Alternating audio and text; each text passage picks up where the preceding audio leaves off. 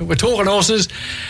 And was one guy who's done literally everything It's one of them all. in the, the sport of kings, and he's been on back of some of the greatest champions you've e- the horse racing has ever produced. I'm talking Makybe Diva, So You Think, Starcraft, Ocean Park, Fastnet Rock, all the guns.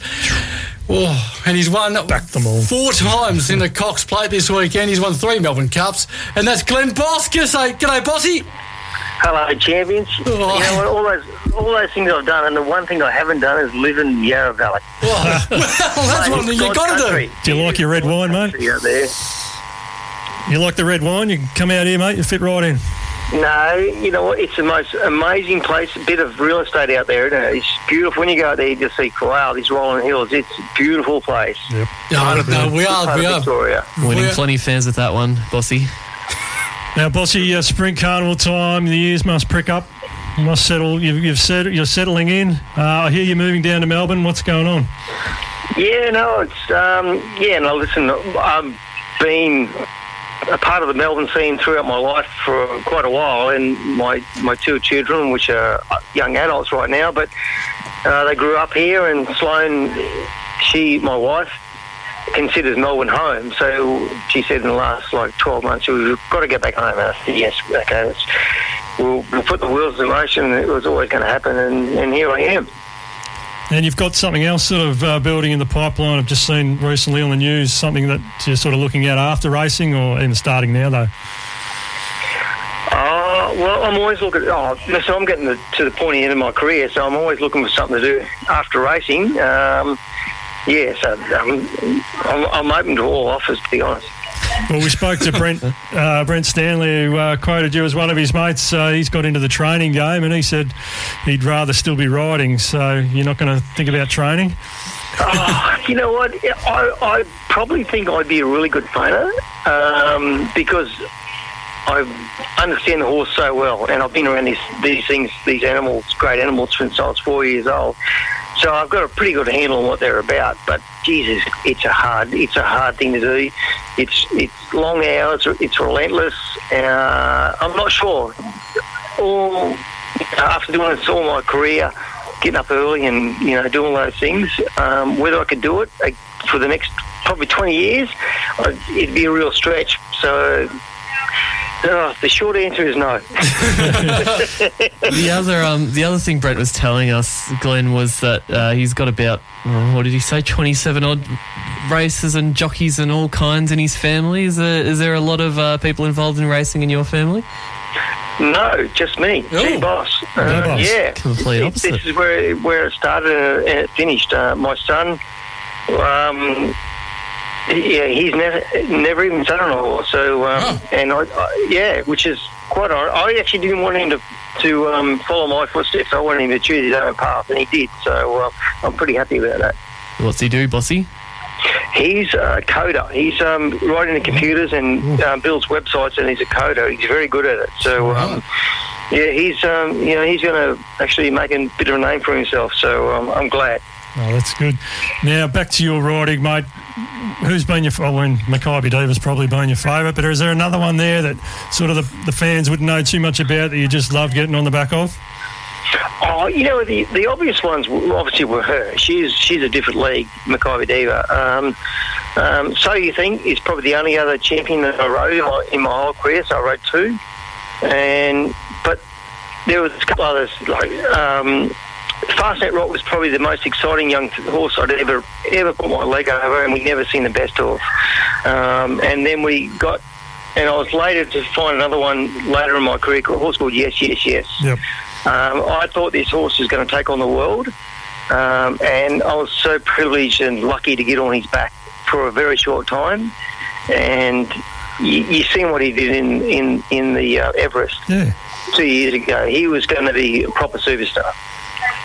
So what, what, what actually happened with Yes Yes Yes? Yeah, Um, he had an injury, and they retired him. He was worth too much money. Um, and these colts that you know, he was probably worth best part of forty million dollars, so they couldn't risk it. So they put him straight to stud, and he's going to be an incredible stay in a stud. Now there's a horse that I mean all the punters know that you would have ridden against, uh, being Winks. How did you go into a race knowing that Winks was running around sort of next year? And were you, were you racing for second, or you obviously got to plan your own race? But what was it like when it come past you? Yeah, basically, yeah, that's what you done. You, you, you rode the best race you possibly could, and you were thinking, hopefully, if she has an off day, you might get her, but you were running for second the whole time. Uh, and that's, yeah, that's it.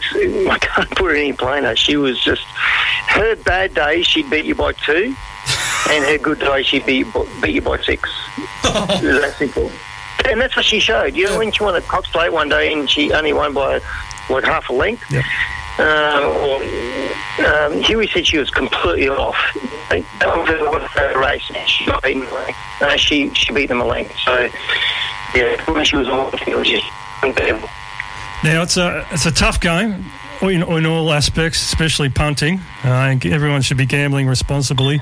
But you've you've got your nose to the ground there. Who should the average punter be listening to, sort of pre-race? Should it be would it be the the, the guys that walk around as the tipsters, or, or in the mounting yard, the pick of the yard, or Um, definitely not jockeys or trainers. so just wipe them out straight away because they all they all think their horse can win. So you just got to wipe that out.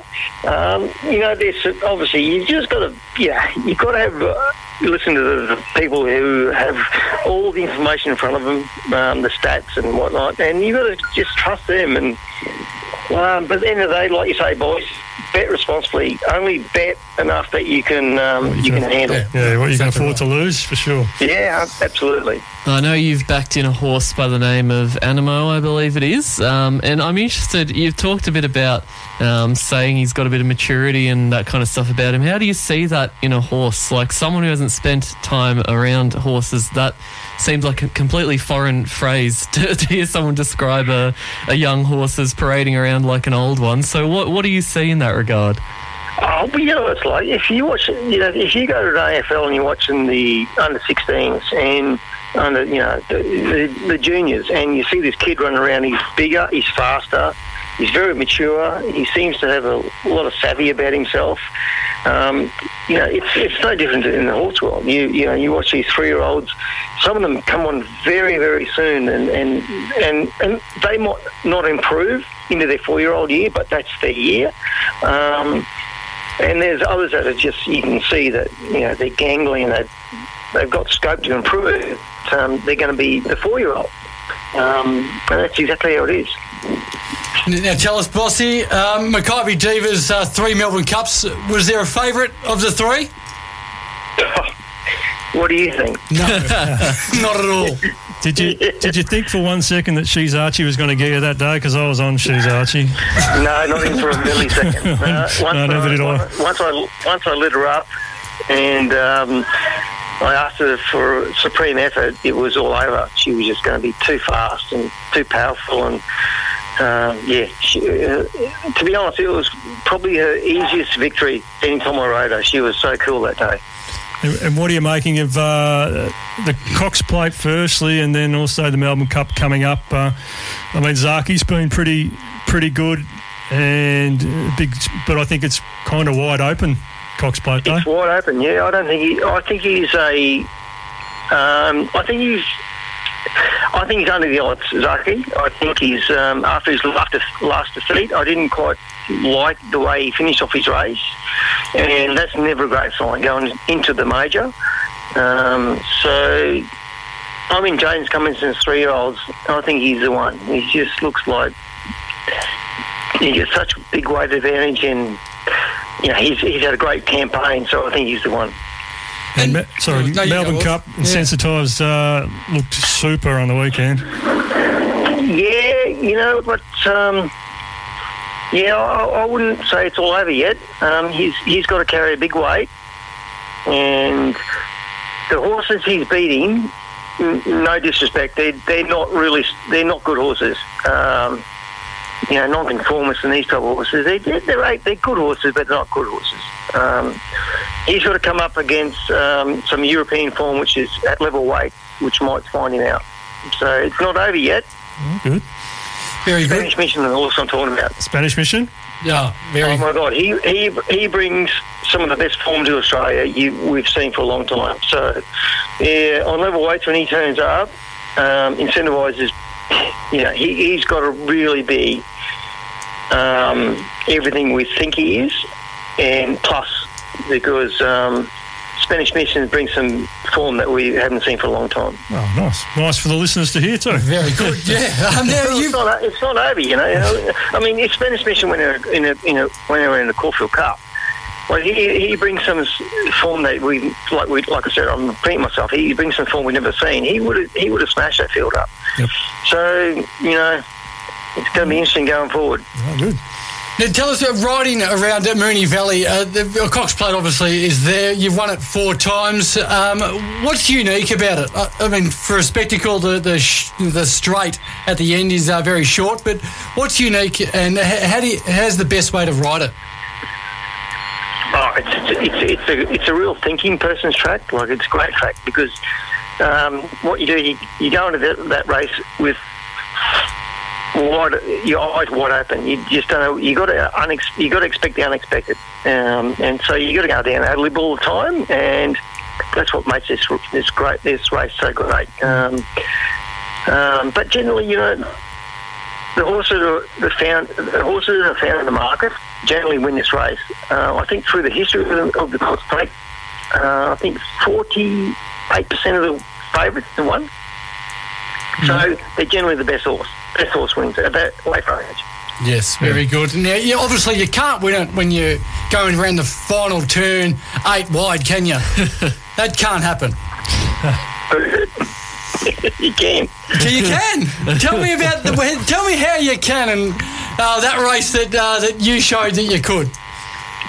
Oh, you just got to be on the best horse, you know. Uh, generally, if you look back through the history, and I've history buff of these races, for the last horse to come off the bottle, like the last one to actually ask for their final effort, generally wins the Cox Plate. Um, and even though that day I was eight wide, but everyone was off, everyone was under the pump. And I was the only one who wasn't asking for my supreme effort, and she was, uh, yeah, too good. Because the, the horse in, in, in let, let's go through that length of race. The horse, you've probably got the two last efforts. You, you scrubbed up, or at the 600, or even sometimes before, and you see him scrubbed up. But then there's that. Is there another kick after that? Yeah, absolutely. You're just feeling them, you know. You just actually, you just coming through your years, and um, you're asking their what the supreme efforts when you, you know, when you really rub them up, and they know, you know, when the when you just sort kind of going through the years, they can feel you. Um, but then you, when you really get down and ride them out, they just know that's that's the final, their final destination. Beautiful. Was that was I mean we, love were- it. we were joking around about it off off air when we were in the ring you, but was was the 2005 Cox Plate one of your best rides like th- that you've felt? Oh no, not really. No. Um, no, it wasn't. It, it wasn't actually because it was that race was all about just making sure I, got I showcased her. It was all about making sure I didn't get into trouble. You know, let her had clean air in front of me. Um, she was always going to be way too good, so it was all about just making sure you know I did the right thing by her. To be quite honest, um, and and and that was my job. It was a very simple job, and she carried and she just had to carry out you know, what she did. Are you looking forward to fans at the track? Oh my God! You know, Everest Day in Sydney last weekend, where it felt like hundred. It was it was so surreal to have people back at the crowd, uh, people back at the race. It's so good. There's nothing better than coming on, coming back on the winning horse and having the crowd chanting out the boss name. Well, just whoever wins, it's just it, you know that's we're in entertainment business. So you come back and people are there cheering and carrying on, it's it's so much fun.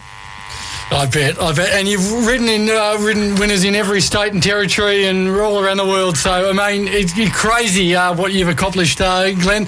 Thank you so much for your time, mate. Uh, it's been great to chat, great to reminisce, um, and um, get your thoughts on um, the, you know the Spring Racing Carnival. Thanks, guys.